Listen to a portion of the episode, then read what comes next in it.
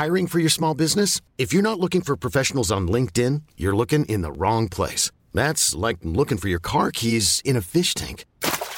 LinkedIn helps you hire professionals you can't find anywhere else, even those who aren't actively searching for a new job but might be open to the perfect role. In a given month, over 70% of LinkedIn users don't even visit other leading job sites. So start looking in the right place. With LinkedIn, you can hire professionals like a professional. Post your free job on linkedin.com slash achieve today. Ever catch yourself eating the same flavorless dinner three days in a row? Dreaming of something better? Well, HelloFresh is your guilt-free dream come true, baby. It's me, Keke Palmer. Let's wake up those taste buds with hot, juicy pecan-crusted chicken or garlic butter shrimp scampi. Mm.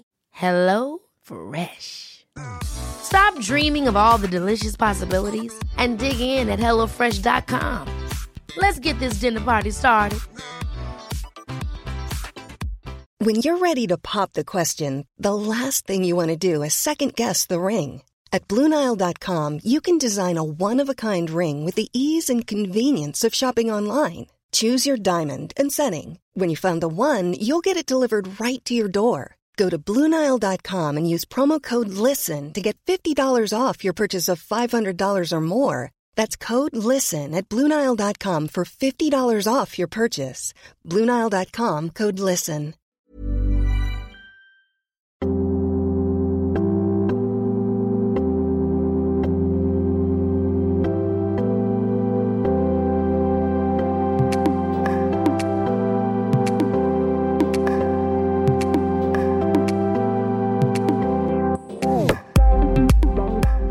Hello, everybody, and welcome back to another episode of Headstrong, the podcast where I sit down with somebody in the public eye to talk about their lives, but notably their vulnerabilities that they've experienced in the hope to get other young adults and other people to speak about their own. So, my guest this week is actor Tiger Drew Honey. Tiger was made famous by playing the oldest brother in the hit TV series Outnumbered.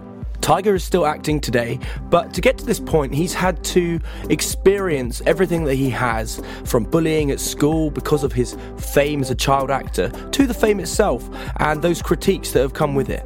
So I hope you enjoy this podcast.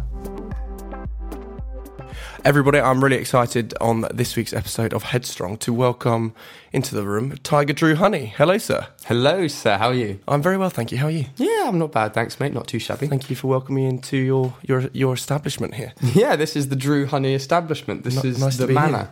Um, just for everyone who doesn't know who you are, which is almost nobody, I'm no doubt. No, um, sure. Tiger's not your real name, is it? It is my real name. It is my. You're Christian Tiger, Well, um, or born. You know, your parents giving you the when, when you. were... I, I can see where this is going, so I'm just going to give you the story now. Yes. Okay. Um, basically, both of my parents um, met and they were on the stripping scene um, back in the 80s, I think it was, and they were both called Lindsay. Um, they had different spellings of the name, but they were both called Lindsay. They met through a mutual friend who was like, I know someone called Lindsay, you guys should go on a date. Anyway, they got on and they decided to start a relationship. And when they came to the point in their relationship where they wanted to have a kid, they had this lovely idea that, hey, we're both called Lindsay with slightly different spellings. Let's merge our two spellings of Lindsay together and call our son Lindsay. So I have uh, an amalgamation of the spellings in my Lindsay, which is L I N D Z I. So my name at birth was Lindsay James Drew Honey. Um, but then, interestingly, as a very small infant, as infants generally are, um, I had a problem with my. I had um, I had a problem with my vocal cords, and so for about the first six seven months of my life, rather than crying like a normal baby would, going wow wow wow, I would go because I was incapable of not doing so. Wow wow wow. And so gradually, my parents started to nickname me Tiger. They were like, "You're a growly little tiger, aren't you? You're a growly little tiger." And then one day, when I was about eight months old, and my voice had thankfully uh, resolved itself, my parents had this moment where they called me Lindsay, and I didn't look, and they called me Tiger, and I looked, and they had a eureka moment. They realised that they'd called me Tiger so much that I'd learnt my own name as Tiger. So they went to the official office and they said we need to we need to put the name Tiger in his name somewhere. So we're going to put it in as, as his middle name, Lindsay James Tiger Drew Honey. We'll spell it with a Y, and although it's his middle name, that's what we'll always call him, and that's what everyone will call him. Um, so, yeah, Tiger is actually my middle name, and my first name is Lindsay in honor of my parents. But um, I still consider Tiger my real name because it's just what I've been called my whole life. If you get me. Yeah, totally. Um, so I suppose what? So Tiger Drew Honey is your stage name as well now. Well, I mean, yeah, like for instance, if I had to apply for a new passport or something, I would have to put Lindsay, James, Tiger, Drew, Honey. Likewise, on insurance documents for shows and stuff, I have to put all of that stuff. It's on my driving license. But, um, you know, if it was going to say, uh, you know, tonight, Matthew, I'm going to be, it would be just the Tiger Drew Honey. Sure, sure. Well, I'm not going to lie. I think it's a pretty awesome name. Oh, I think my, thank mo- most young men or young adults would be pretty happy having the name Tiger. Yeah, I'm fond of it. I'm fond of it. I think it's pretty cool. Do you know any other tigers? Oh, I do actually. This Do is- you? Yeah. This No is, way. This is very strange. Um, this is one of those stories. Uh, first day of year one, um, opened the car door into another car in the school playground. Oh, it was a new boy. I was like, "Oh, uh, hi, new boy," and he was like, "Hi, I'm Tiger." And I was like, "Yeah, whatever." um, it turns out this guy's name was Tiger. Turns out he also had the exact same birthday as me and was born about an hour in the same day of time um, born about an hour after me. And then uh, two years after we'd got to know each other, randomly bumped into him in Disneyland, Florida, and our rooms were next to each other. That is just weird. I mean, that is some bonkers stuff. Isn't yeah, it? that's yeah. the universe colliding. Yeah, yeah, yeah. Some That's real sort of coincidences going on there. All right, so you touched on it there, year one. Okay, so where did you grow up? Let's talk about your childhood for a little bit. So I was born in Epsom. Um, first house I lived in was in Stoke D'Abernon. Um, and then generally just my whole life lived around lived around Surrey. Um, went to school, went to secondary school in Epsom, so I lived there for a little bit while I was doing my exams. Um, and then since I was about seventeen, I've kind of been uh, living on my own, and then realizing I'm not very good at it, and then coming home, and then making another go at living on my own, and then. Um, but I've finally been living on my own now properly since I've been about 21, and that's been down the road in, in Weybridge in Surrey. It's not, it's not a million miles away from mum. No, it's like just a ten minute walk away, and my flat's one bed, and it's it's relatively small, and I had to choose between a washing machine and a dishwasher, um, and I chose dishwasher, so I have to still use mum's washing machine. God, disaster. Oh, no, sorry, Mum. And she, I know it is a chore for her, but I think the day that I say, actually, mum, do you know what? I do my own washing this week. I think she'll a little bit of her heart will sort of wither away. But she'll also be cracking open a bottle or something. Oh yeah, yeah. yeah. oh, that's brilliant. Um, so, do you? You both your parents were in an, an interesting industry, shall we say? And I hope you don't mind me saying. No. Um, how, how would you would you deem your, your upbringing as normal, or do you want to describe a little bit about um, what what they did, perhaps, and then how that may have influenced what you might have done and stuff? I suppose you know it's, it's such a cliche to say what is normal, but you know to the to an outsider's perspective, you might think I had, had a totally abnormal upbringing because obviously my parents worked in the porn industry. Um, but to me, you know, it, it really it felt it felt it felt really normal. Like my parents were fantastic parents, and them being in the porn industry wasn't something that they ever hid from me. Um, as a younger child, you know, when I was say sort of t- nine or ten, I would have an understanding of it because we'd have these family friends around for like Christmas parties, and they'd all be you know, they'd all be, you say, some of them would be porn stars. And my mum and dad would explain, they'd say, right, this is Pascal and this is Charmaine. Daddy takes pictures of Pascal and Charmaine having a special cuddle, um, and other adults find it nice to watch. And that was effectively my understanding of what my parents did at about the age of eight or nine. And as I grew a bit older and got a bit more intelligent and started hitting puberty, I um, I understood exactly what they did, and I understood that it wasn't completely normal, but I also knew that it, there was nothing to really worry or be ashamed about. And the fact that I never had a day when I was sat down at 13 and went, What? You mean this is where all this comes from? You know, this life you've given me comes from this? It, it wasn't like that. It was a gradual piecing together of facts as I just got more intelligent. And it was a sort of seamless realization that my parents were porn stars, and it never really bothered me. Sure. So, would you say that you're close with each of your parents now? Because they don't, they're not together anymore, are they? No, I am. I am so close with both my parents. That's great. Um, I, I, my, I am so lucky with with my parents. I've been given two of the most fantastic examples of what it means to be um, a human being in planet Earth. You know, but you know, uh, my parents aren't together. No, because you know, my dad made my dad made some mistakes. Um, and my parents split up. But in the you know there was a couple of rough years that we had there. I didn't really speak to my dad much, but you know the the the strength that my mum and dad have shown in in in forgiveness and in realizing that you know we are a family and we've only got one life and all these kind of existential things um, I, I am so proud of them for for being the people that they are. And yeah my parents are like best friends nowadays and i'm best friends with both of them. And although they're not together I still feel like we have a, a lovely family unit, even though my dad's in Spain now. You know. Well, I was going to say uh, you clearly are very close with your dad still because you were on holiday recently out there and looked like you're having an awesome time with him, spending some proper family time together and stuff. So that was good. Yeah, yeah. It was a it was just a lovely, lovely family holiday. Um, and and you know we haven't we haven't had a lovely family holiday in, in quite a while. Um, and so it was just really, really, really nice to just go away and just be together and love each other and just do things that you know we used to do when I was a young child, basically. And I suppose about when you were talking about your childhood as well, you don't know any different. So that's why you know if that, that if that's the upbringing that you're being brought up in, you don't know any different. No one else does either. So yeah, c'est la vie, isn't it? And I was I was and, shown nothing but sort of love and compassion and, and good parenting, which is all you can really ask for as a child. Absolutely. So you went to Epsom, a very decent school, yeah, um, yeah, I suppose, yeah. on the circuit, as one might put it. Um, how was that for you? And what you know, what age did you go there, and what was that school mentality like when you were there?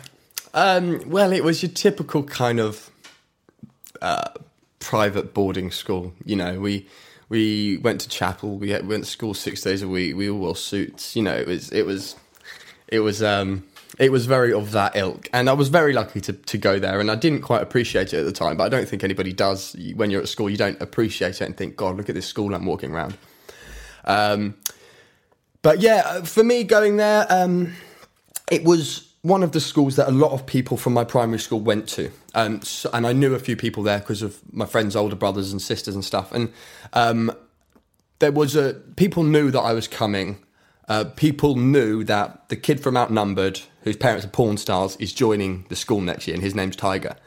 Um, and I dare say there was sort of a plan to pick on me, but I think there was sort of a plan to pick on me. Not really pick on me, and I still say I, I thoroughly enjoyed my time at the school, but um, I remember when I went into my second year at Epsom, there's always this mentality that the youngest kids coming in, the new year starting, just give them a bit of a hard time because that's what you do at, at school at like a boarding school. And so they like to call it character building, don't character they? Character building, yes. So when I was going there in my first year, you know, I, I saw a lot of that. There was a lot of, um, you know, a lot of the sixth formers would, would say things about my parents, which, which never really got to me in the sense of the fact what they were saying about my parents, but I always was upset at why they would want to upset me. I was like, they're obviously saying that because they want to upset me. And that was what upset me rather than what they're actually saying. What age was this at? So I would have been 13 at this age. Um, and um, and the extent of it, you know, it didn't really go too far, but there were there were a few incidents that I would have preferred not to happen, which were um, aimed at the profession of my parents. You know, there would be things like someone would do something to me which could possibly be considered uh, assault. Any specific examples or? Um, yeah, there were. I mean, you don't have to. There, you don't was, have there to was say, one time where sort of I had a I had a pool cue shoved up my arse like quite forcefully, and, and these six formers were saying, you know, this is how your mum loves it. This is how your mum loves it, and yeah. you know, it was like my trousers got ripped and stuff. So it was like pretty malicious and pretty vicious. not nice stuff, you know. Um, and um, and yeah, and you know, a couple, and some of this, I had to say something at some point, and some people got in some trouble. Um, I don't really hold anything against them. Um, I'm in a strange way. I'm actually quite fond of, of some of them because they're they are nice guys. It was just that, you know, we're in a in a boys' house at a school like that. It's I don't know. It's that kind of male bravado thing coming to the a lot surface. of testosterone going around. Yeah, and I don't you know, if I saw these guys in the street, I'd be going up to say hello to them. I wouldn't be avoiding them or going up and saying you're a dick. Do you know what I mean? But there comes a point where you did have to say something because it was getting out of hand to a point that it wasn't comfortable for you as a 13 year old kid. Yeah, precisely. At the end of the day, I mean, you are a kid and you've got emotions, and actually, you had a very mature thought process clearly because you were saying they're actually doing this to a point to upset me. So, what? Why? Why are they doing that? Surely their mentality is at some point gone wrong to have that thought process as well. Yeah, yeah, yeah. I mean, I mean, yeah, no question. Um, so I suppose so. You said you, you you told on that kind of thing, but when you were at school, what, what kind of helped you get through some of those more difficult things? Were you obviously you're surrounded by your friends? Uh, you've already said that you're really close with your family and stuff. Um, was there anything that springs to mind that really kind of got you through that th- those years at school? Um, Not that I want to paint your school, your, you know, your school no, career. I mean, it poorly. wasn't really that hard to sort of get through. You know, I, I had, I had some friends there, and I had a loving family, and I had, you know, at the time I had a booming acting career, and and and it wasn't too hard for me to rise above. Um, no, I wouldn't say there was anything I really, you know, I didn't, never had any therapy for it, or I, I never. Sure. I, I I mentioned it to a teacher. It stopped, and and sort of life kind of went You just on. took the right right process to Yeah, honest with the whole yeah, situation. yeah. Fair enough. So you just mentioned it there. Obviously, for those who don't know, again, Tiger is an actor, um, and you're 23 now, right? yeah, yeah, yeah. So 23. that, what that puts you in the industry for 12 years, 13 years. Um, I mean, thirteen years. Well, I suppose yeah. 23 years if you really want to look at it. Because Well, if you're, I mean- you're born into a family who are in the creative industries, I suppose. Yeah, slightly different, slightly different concept. No, I know. but um, but yeah. So I did a school play when I was ten. Um, I got scouted from that, and by before I was eleven, I was filming the pilot of Outnumbered. On my eleventh birthday, I was filming an Armstrong and Miller show. So yeah, I started at this when I was ten. So let's talk about that audition process for Outnumbered. Um, so you were picked up from a show at school. uh, yeah, just did a school play, and basically the the headmaster of our school, um, the headmaster of our school that we used to live next door to, actually not the school, we used to live next door to a headmaster, so he was family friends with us. Um, his kids had like this really nice sort of semi-English, semi-Irish accent, and so they did voiceover. Um, and so our headmaster took the voiceover agent and said, "Come and watch our school play." And then basically, I did a really good job as Squire Trelawney in Treasure Island, and she sort of Big up. spoke to me afterwards and was like, "Do you want to do some professional work?" I sort of looked at my mum and was like, uh, uh, "Do I? Can I?" And my mum was like, "Yeah, yeah." So I was like, "Yeah." Did a voice reel, did a couple of bits and bobs, few voiceovers, and then um, soon enough, every now and then she had a screen audition come in, and she got one for Outnumbered.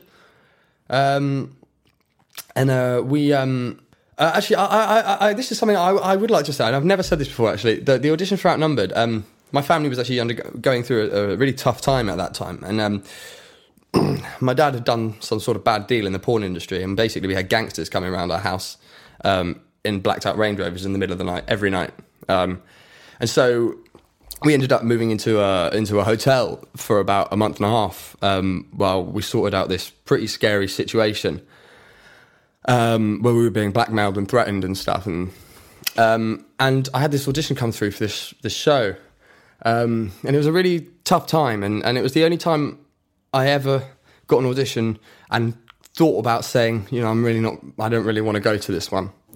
Uh, it's the only time I ever thought about saying that, and I didn't. I actually went for it in the end, and that was the audition for Outnumbered. Um, and I could have so easily not gone for that audition because of the, the, the stress we were under as a family. Um, and it just, I'm just so grateful that for for some reason in that moment, as a little ten year old boy, I summoned the strength to do it. Because if I hadn't summoned that strength, um, you know, I'm sure you wouldn't be here, and I wouldn't be here now in this situation. Uh, but anyway, so I went for that first audition, and it was um, there was no script or anything. They basically just said, "You sit there, and I'll pretend to be your dad, and I'm trying to get you to do your homework, and you don't want to do it." Um, and they just played a few scenes out like that.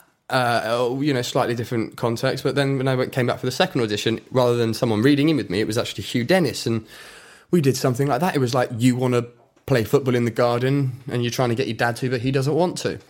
And they kind of just got you to improvise scenarios like that. And I did that, went back three times, did that, and um, then just one day got a call and I got the part. And at the time, we had no idea really what it was going to be. You know, for me, it was just, oh my God, I'm going to be on TV. This is so exciting. Um, but I don't think any, any of us realised that it would become outnumbered um, and do, you know, so well. Well, I, yeah, like you say, the success of the show, you didn't quite know what it was going to be, and look how it's escalated from there. Yeah. awesome for you, and also you're having an improv audition with the master of improv himself, Hugh Dennis. That must have been pretty awesome. Yeah, and again, it's one of those things at the time, you know, don't really appreciate. yeah, exactly. Um, yeah, it's only really in the last sort of year or so of my life I've actually sort of got to a point of maturity when I've really been able to kind of put things in more perspective and, and realize a lot of the amazing things I've done and how lucky I've been and everything I've taken for granted and stuff. Do you, Yeah, you what I seem in a really reflective uh, place in your life at the moment, which is great. But we'll come back to that. Yeah, yeah, yeah. Um, so just with Outnumbered, so you are an only child, um, but on the show you had a brother and sister. What was it actually like having to, you know, act and pretend to have that? Was it? Did it feel abnormal? I know it's obviously a show, a TV show, but did it feel a bit awkward or weird to pretend to have a brother and sister when you'd never had one? Um, I guess in a sense, yeah, there is an element of me being an only child, and so never having to to communicate with someone in a brotherly or sisterly way. But when we were doing, when we first started Outnumbered, I was sort of um, I was 10, 11, and so I'd kind of reached not a level of maturity, but I wasn't like a very small child anymore. I was near, you know, near enough hitting puberty in the next couple of years. And whereas Dan and Ramona were sort of five or six, so they were on the same wavelength, and I was on a slightly different wavelength. So it was really easy for me to, when Ramona would show me drawings, it's like, oh my god, wow, that's really, really amazing. And I just really loved their cuteness, and and it was so easy for me to see them like little brothers and sisters in the positive way, in all the positive senses of being a brother and a sister.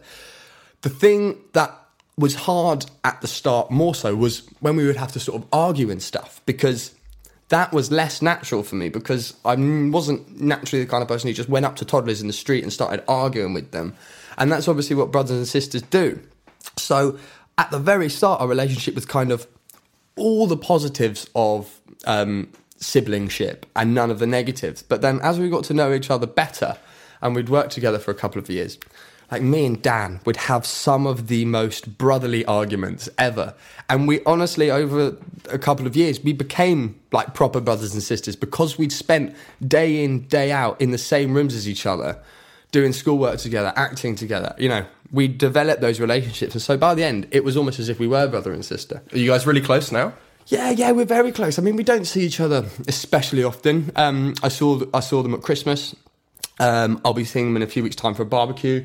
We generally see each other maybe once or twice a year, but every single time we see each other, it's you know I could not see them for twenty years, and then go and see them, and it would kind of be as if we'd never left each other. It's one of those kind of relationships. That's you know what I mean? great. We'd have a lot to talk about after twenty years, but there would be no awkwardness because yeah, we. Th- th- those relationships, every relationship I made from that show, honestly, every single one was a blessing. So you talked about um, obviously you were at a young age and you had to have some sort of tutoring or homework whilst you were on the job.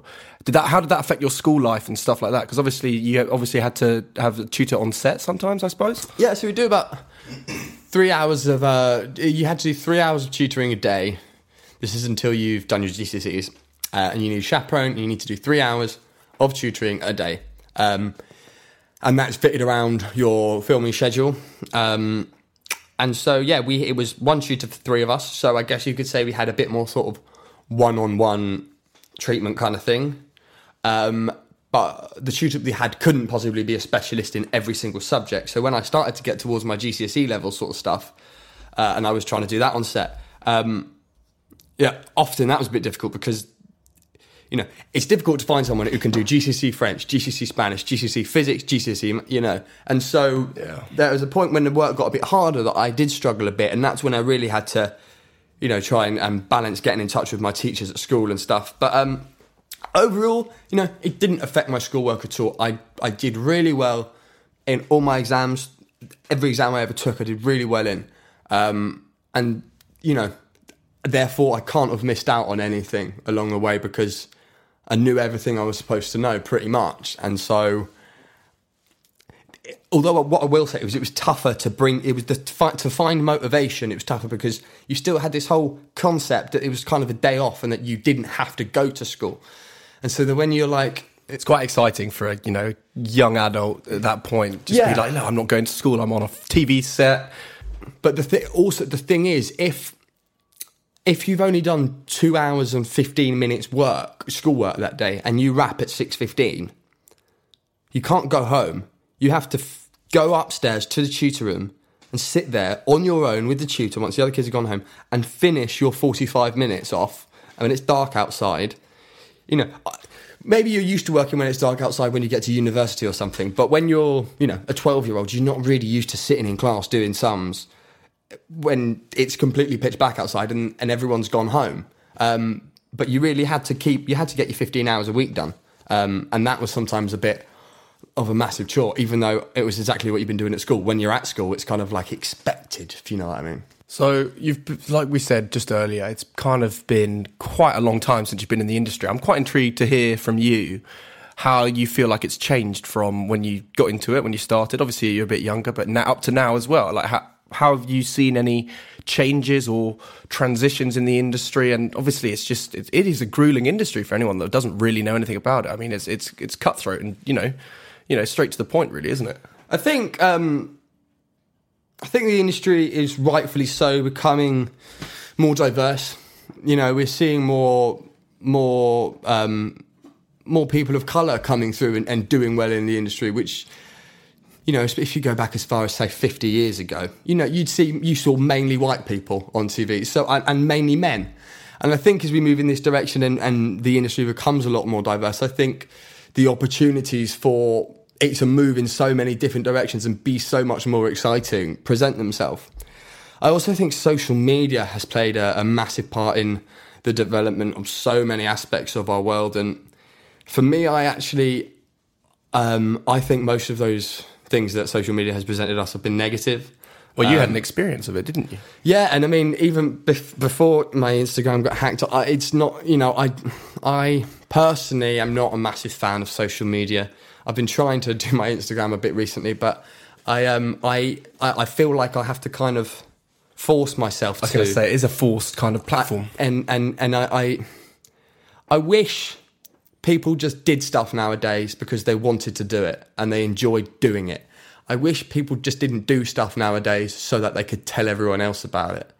Um, and that's what I feel like the world is becoming. I, th- I, think social media has made everything, you know, my industry included, a lot more kind of shallow um, and a lot more sort of image based. And, and it, it, it, makes a lot of people compare their realities to other people's highlights. And it inspires a lot of uh, mental illness in young people and anxiety and depression. Um, you know, it, it, it brings us so much closer together in many ways, but I do also think it isolates and it, it, it alienates. And ultimately, I wish the world had developed in a slightly different way where we could communicate with the same effectiveness and the same ease and the same rapidity, but without looking at a screen.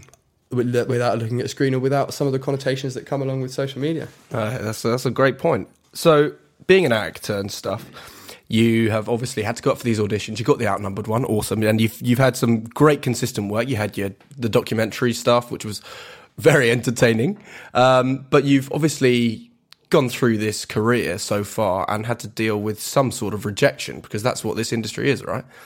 So where, even though you had the, these great roles in Outnumbered and stuff, where did that put you when you when you first got that those rejections in, and how did that make you feel, you know, mentally as well? I think as a sort of predominantly child actor, I never I never really thought in terms of my whole life and career and everything. I just was doing what I was doing and getting jobs and, and I was getting a lot of work. And then, um, you know, there came a point when when I wasn't getting as much work and, and for some reason now I was only getting repeat work. So I was getting I was getting jobs coming which were a series of shows that I'd been cast in a while ago and they were doing a new series of it. So I'd get that job. But there it was there was a while when I didn't actually, you know, land an audition for a long time. Um, a lot of that is my fault. Uh, a lot of that is my fault. My head wasn't in the game for a long time, and there was there was an arrogance about me where I thought I didn't really have to put that much work in, and I would get stuff. You know, um, you know, there, there was a there was a a profound sense of entitlement and, and arrogance and and um, yeah, and and something I, I, do want to talk about in the future. It, it, it, made me not really be in a position to be able to. Um, for for a few years, I wasn't in a position to perform properly. I wasn't. I wasn't in the right headspace to really go about being an actor in the right way. Um, what kind of what kind of thoughts were you having like at the at the at this time when you were struggling? Um, do I want to carry on acting? Um, do I just want to, you know, kind of get a normal job and not have to worry about any of this kind of stress and, and people writing stuff about me and, and, and people finding out secrets about me. And, you know, for a while I, I lived in, in, I really lived in a kind of, I, I just lived in fear about so many things from about the age of 17 to 21 I I just kind of I just really had a sort of irrational fear of, of life, and I had this massive sense of impending doom um, surrounding everything, and it made me kind of I don't know I was I was stuck really. I I I I, I didn't have any kind of plans. I was just getting on with everything, just hoping, you know, in denial, expecting everything to suddenly get better. Um, and yeah, that was it was a really tough time for me because I, I a lot of people always think that you're an actor, you should have loads of money, and I've had a lot of time. You know, I have earned a lot of money in my life, but I've also got a massive spending issue.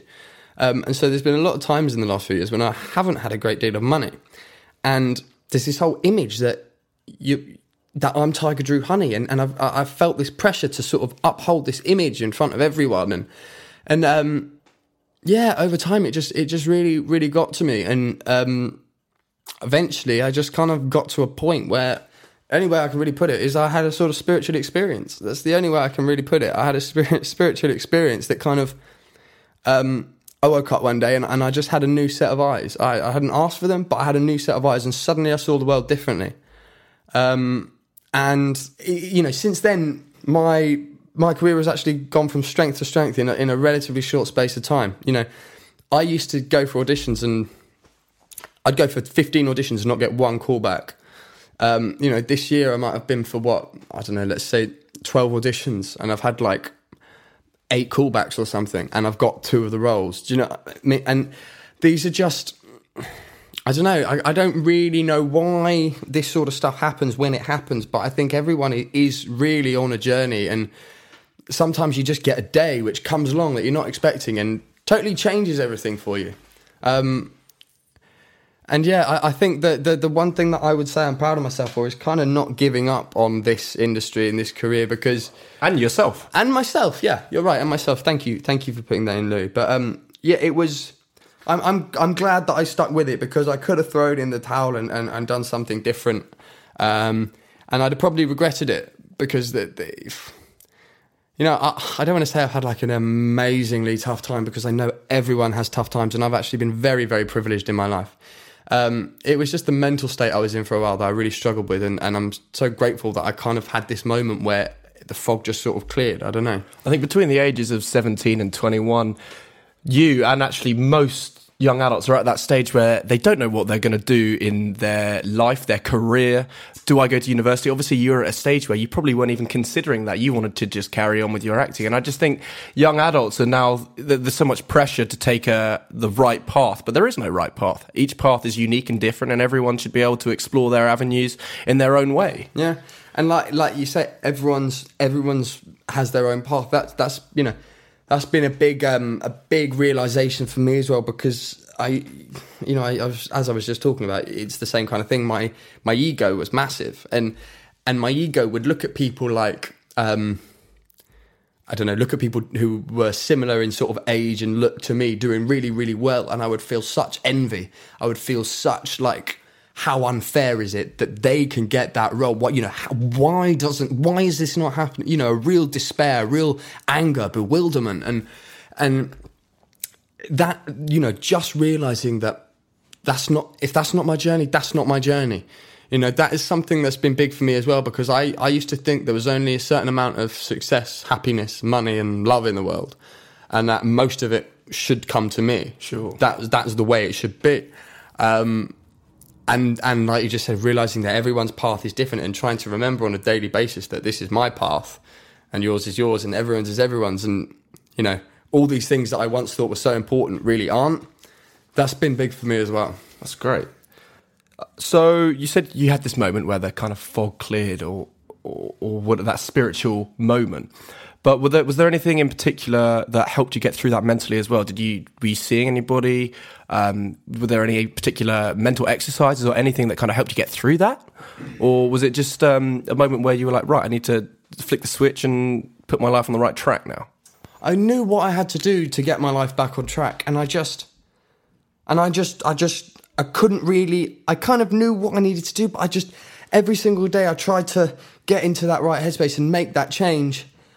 I was just incapable of doing it. I just couldn't do it, and it was like I woke up one morning, and all of a sudden I just kind of knew as soon as I opened my eyes that morning, I was like, I'm going to be able to do it. I'd, it was more a, a realization that I'd sort of been given the ability to I don't I don't know how to put it. I'd been trying to get my life on track for so long with no results, and then just suddenly I didn't try, but I just had the knowledge. I just knew that when I tried this time, it was like the it was like a strength had been given to me. It was that's why I call it a spiritual experience because I felt like I was given strength from somewhere that wasn't from me. And I'm not religious, but that it was it was odd like that. Well, you clearly have like a tremendous amount of self will and determination, so that something must have gone superbly right for you. So, what is next for Tiger Drew Honey? Like, what can we see? Expect to see you in something? You said you got two roles. Anything you can share? Um, so um, yeah, you know, I got some things in the pipeline. i have got some some interesting uh, some interesting voice work for a cartoon coming up soon. Um, I'm today. I'm I'm, I'm after I've uh, finished this lovely chat with you. I'll be um, going off to to start shooting a film um, tomorrow. Um, and uh, uh, you know, I, I've got some stuff in, in the diary at the end of the year, which, which hopefully be in the theatre and, and, and stuff. Um, so yeah, this year this year's going well. I've got I've got work this year for like the whole year pretty much. Um, but the plan is to try and always make the best decision about things. Try and make good decisions. Try and um, be a good person. Try to always re- remember what to be grateful for and to, to appreciate the things that I have that I've taken for granted.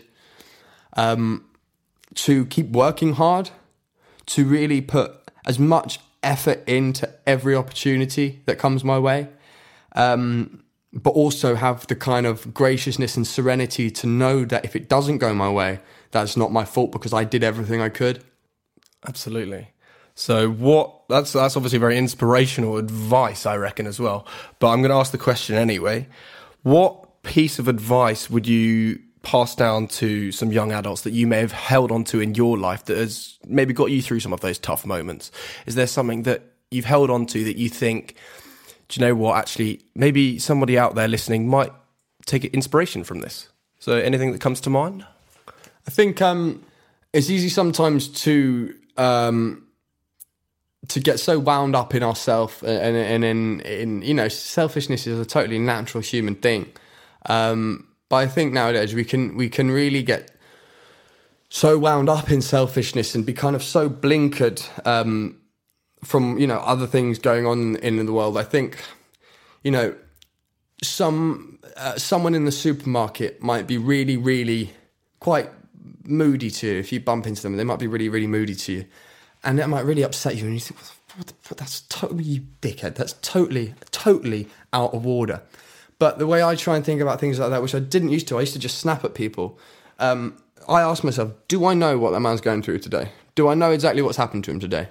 Inevitably, the question is no. I've got no idea what he's going through today, and so I try and be more tolerant with things today. I try and complain less. I try and I think it's I think what it comes down to is gratitude. For me, it's gratitude. Every single day that I get to the end of the day and I haven't had a car crash, neither of my parents have been diagnosed with a fatal illness, my dogs are still here, my girlfriend is still here, and every single day that I have like that, because sometimes seem like such a boring day, but all those things that have happened, I'm so grateful for. You know, you know, and I, it's just important to stay grateful. Gratitude is something I didn't have in my life till recently, and um, and gratitude is just so underrated. I think we should all try and practice a bit more gratitude.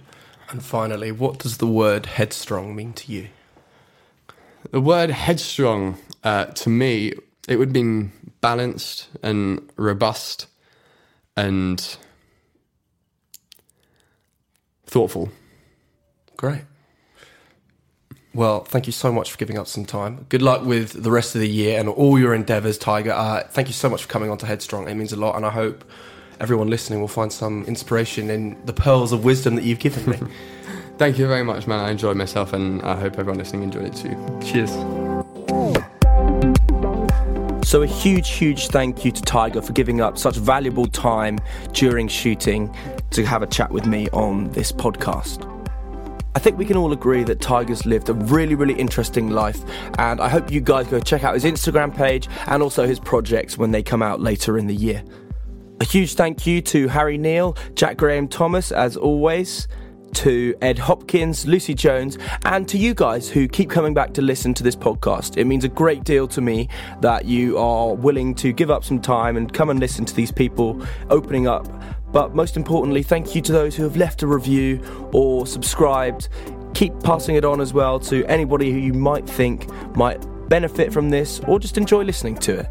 I hope that we can get as many people on a path to becoming headstrong. Thank you.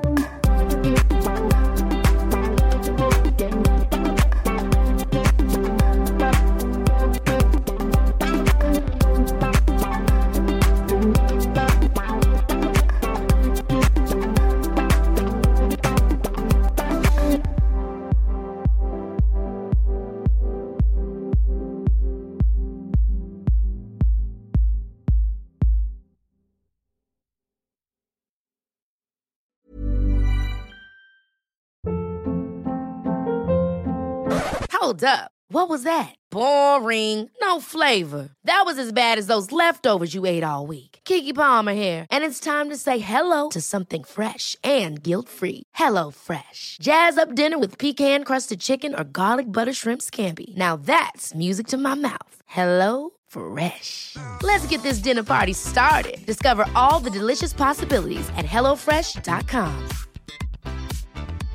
Hey, it's Paige DeSorbo from Giggly Squad. High quality fashion without the price tag. Say hello to Quince. I'm snagging high-end essentials like cozy cashmere sweaters, sleek leather jackets, fine jewelry, and so much more. With Quince being 50 to 80% less than similar brands. And they partner with factories that prioritize safe, ethical, and responsible manufacturing. I love that. Luxury quality within reach. Go to quince.com slash style to get free shipping and 365 day returns on your next order. Quince.com slash style. Imagine the softest sheets you've ever felt. Now imagine them getting even softer over time. That's what you'll feel with Boll and Branch's organic cotton sheets. In a recent customer survey, 96% replied that Boll and Branch sheets get softer with every wash. Start getting your best night's sleep in these sheets that get softer and softer for years to come. Try their sheets with a 30-night guarantee. Plus, get 15% off your first order at bollandbranch.com. Code BUTTERY. Exclusions apply. See site for details.